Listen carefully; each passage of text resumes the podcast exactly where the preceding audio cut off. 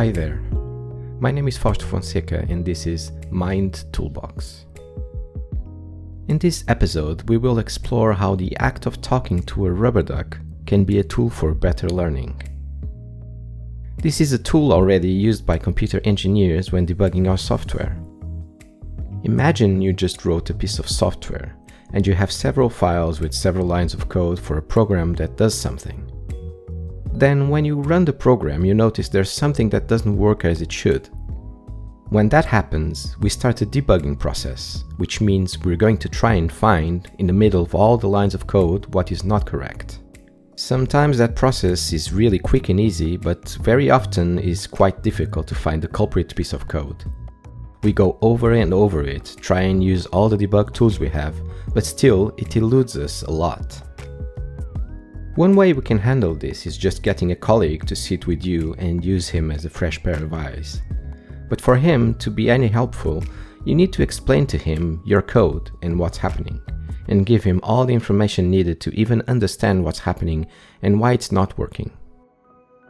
More often than not, what ends up happening is that while explaining everything to your colleague, which means going through all your code and break it down into simple steps so the other person understands, you end up discovering the bug yourself, even before your colleague tried to give any suggestion. Because this happens so often, someone ended up proposing that you didn't really need to have a real person looking at your code for you to find out the bug. You could get away just by explaining the whole thing to an inanimate object, just like, for example, a rubber duck. And I can tell you from my experience that this is very effective, to the point where I find so many bugs just explaining my code to a colleague that we already tell each other, hey, I need you to be my rubber duck for a minute, please.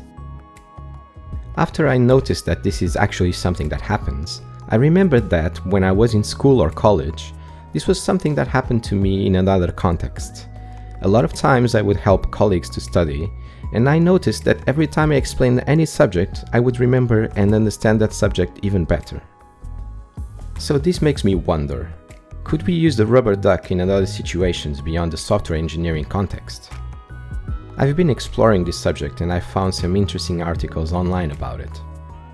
For instance, in 1999, Michelene Chi and her colleagues demonstrated that the college students who explained physics problems to themselves had better test results than the ones who didn't. And in 1994, she shown that middle schoolers asked to explain passages about a circulatory system learned more than those who read the same passages twice.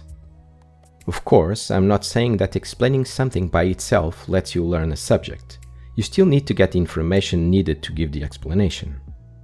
So, before you start explaining differential equations to a rubber duck, you should first learn them.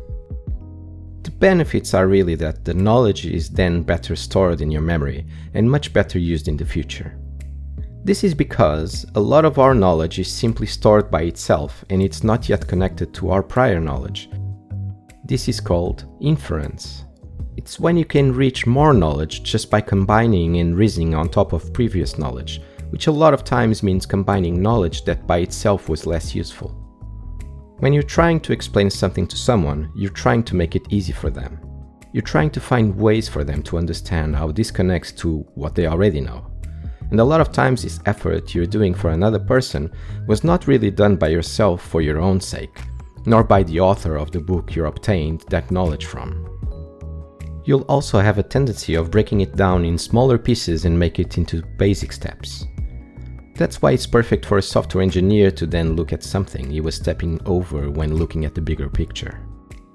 Also, we all know how verbalizing things helps a lot with organizing ideas and have a better understanding of them. I can see this being used by any student after studying anything from a chapter of a book, just to self evaluate and see if they really grasped that knowledge.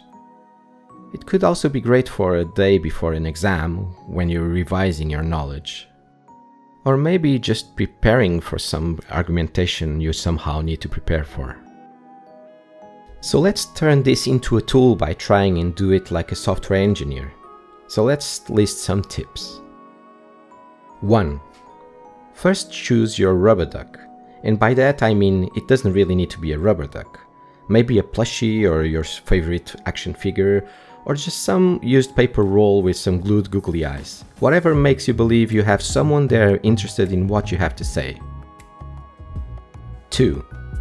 Assume that the entity you're explaining things to knows a lot less about the subject than you do. This will help you make sure you force yourself to break that knowledge down into a more fundamental state. 3. Explain the most you can. This means giving all the context and background you can about the subject. Make sure you force yourself to explain all your assumptions and why you believe in them. You can also try and connect this knowledge to other knowledge that helps have a better picture. 4. Try and find practical examples on what the knowledge can be used for.